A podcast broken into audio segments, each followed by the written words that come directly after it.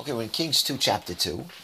And we saw up to this point the first 18 verses or so, where uh, Elijah now has gone up in a whirlwind of fire to the heavens. And now Elisha has taken over the mantle of leadership, the mantle of Elijah. He's literally wearing the mantle of Elijah.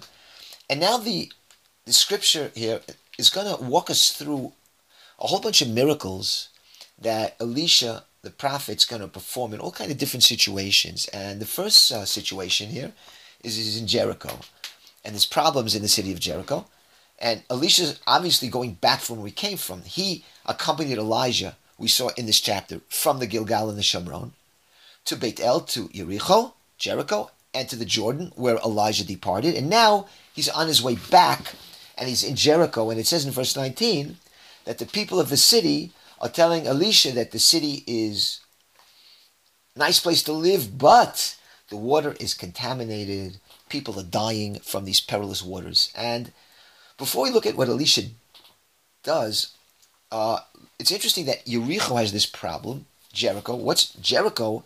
We know was the first city conquered by Joshua. Uh, when Joshua conquered the seven Canaanite nations in the book of Joshua, Jericho was this miraculous conquest, the very first city conquered, and Joshua cursed anybody who would rebuild Jericho because Jericho was a miracle. The walls came tumbling down over there, but actually they didn't come tumbling down like the song says. They actually sunk into the ground. They sunk into the ground, and the Jewish army waltzed into the city and conquered it. And Joshua wanted that miracle to remain forever uh, as part of a monument to Jewish history. It would not be forgotten. So he cursed anybody who would rebuild Jericho as not to bury the miracle. It's not like he had Instagram and he could publicize it, and he wanted to, re- to remain intact. Yet we do have Jews living in Jericho here. We have it in this chapter. The children of the prophets here, the Bnei Nevi'im, the disciples of the prophets, are walking around Jericho, and here we have the people of the city. And in the king's, days of King David, you have Jericho, a thriving city, and the days of the uh, Talmud as well. We have rabbis in Jericho. So, so what is it? Well, when Joshua cursed uh, the city, it's not necessarily he cursed this, that you can't rebuild the city of Jericho, but you can't rebuild the walls. That was the problem. You can build the city, you can't rebuild the walls. And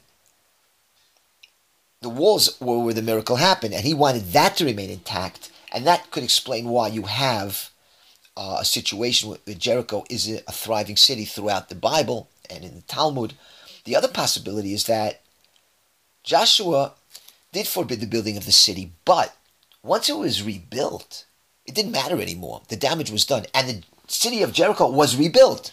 It was rebuilt in the days of Ahab with total disregard for the curse of Joshua, total disregard for Torah and prophecies.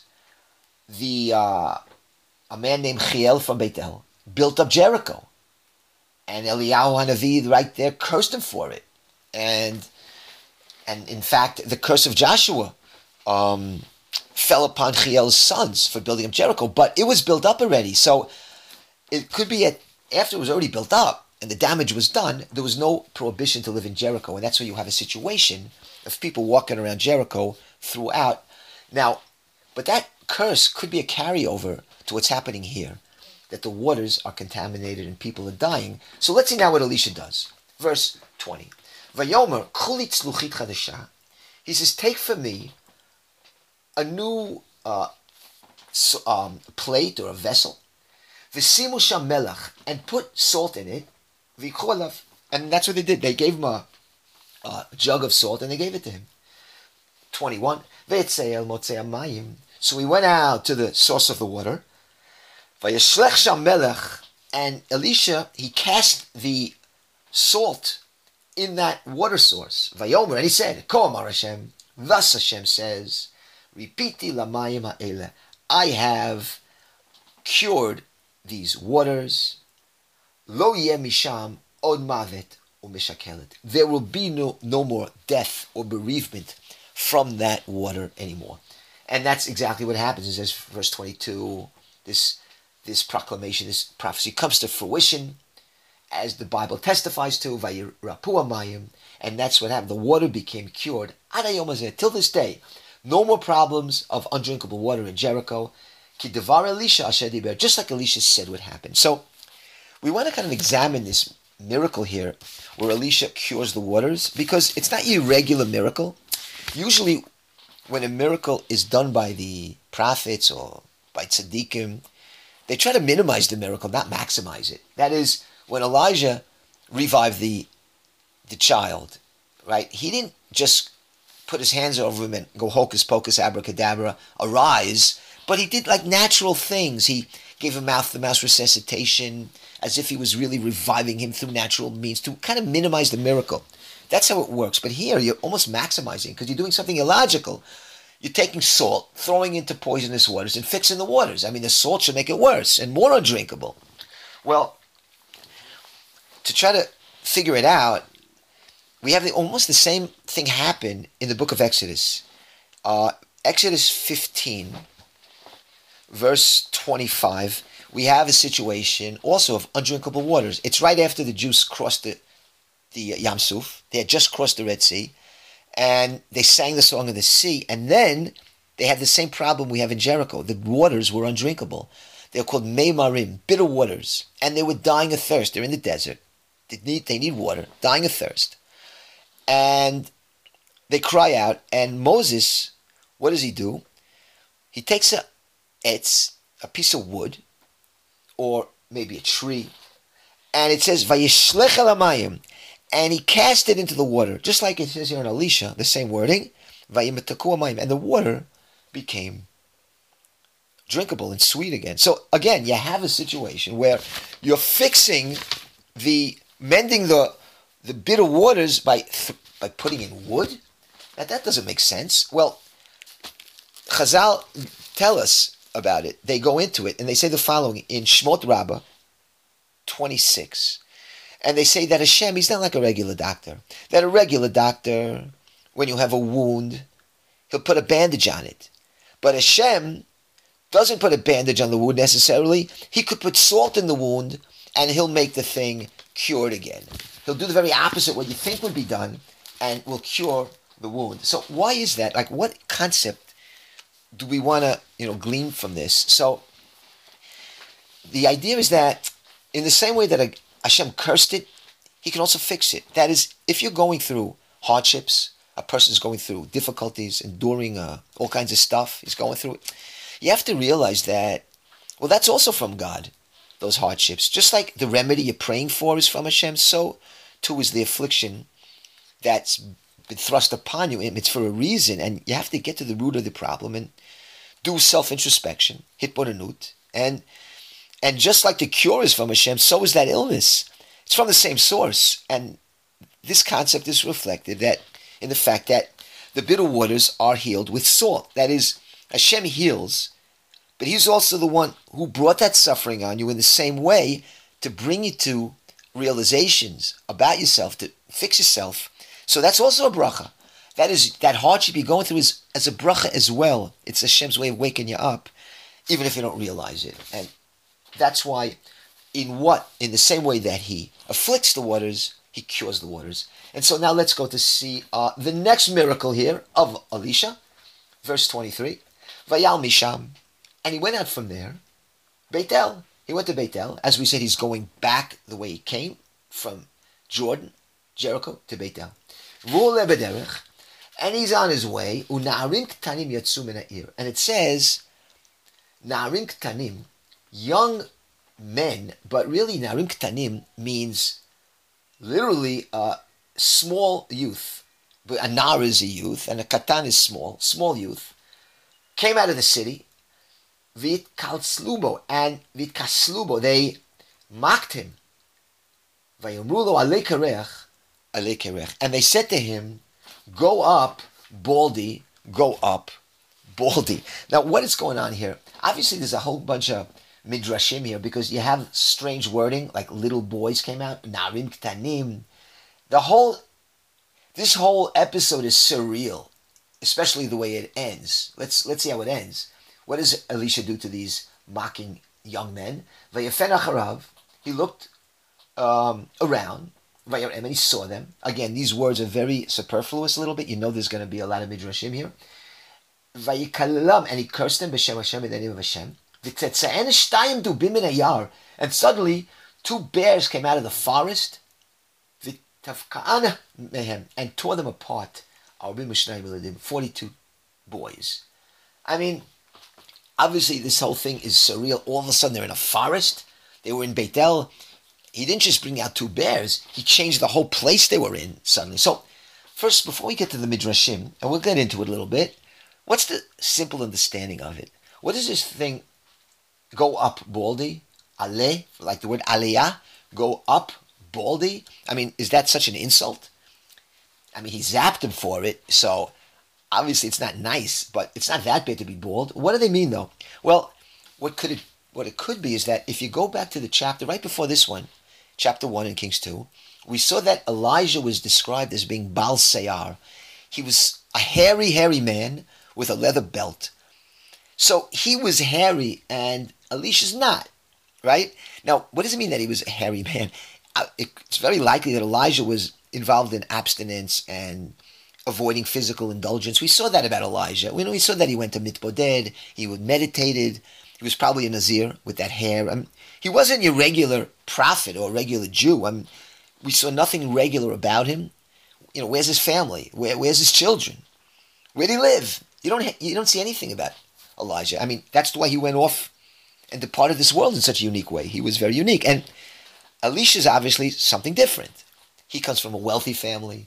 We saw that um, when Elijah anoints him, uh, that Elisha was with 12 uh, zugot, 24 oxen, plowing the fields with his mishpacha, and he left his mishpacha, and so he's different than Elijah.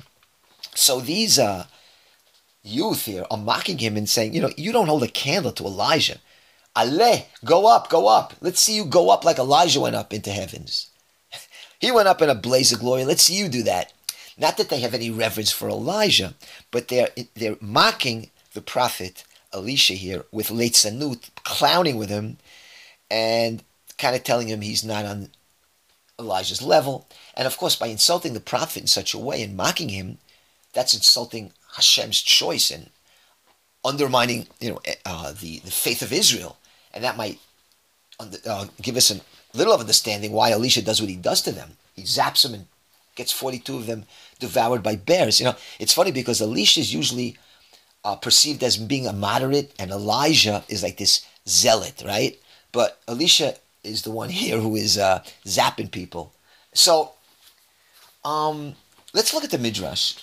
If if you go to uh, Sota, the Sechet Sota, um, page 46 and 47, it really breaks down what happened in this episode. And I'm not going to go through this whole whole uh, Gemara.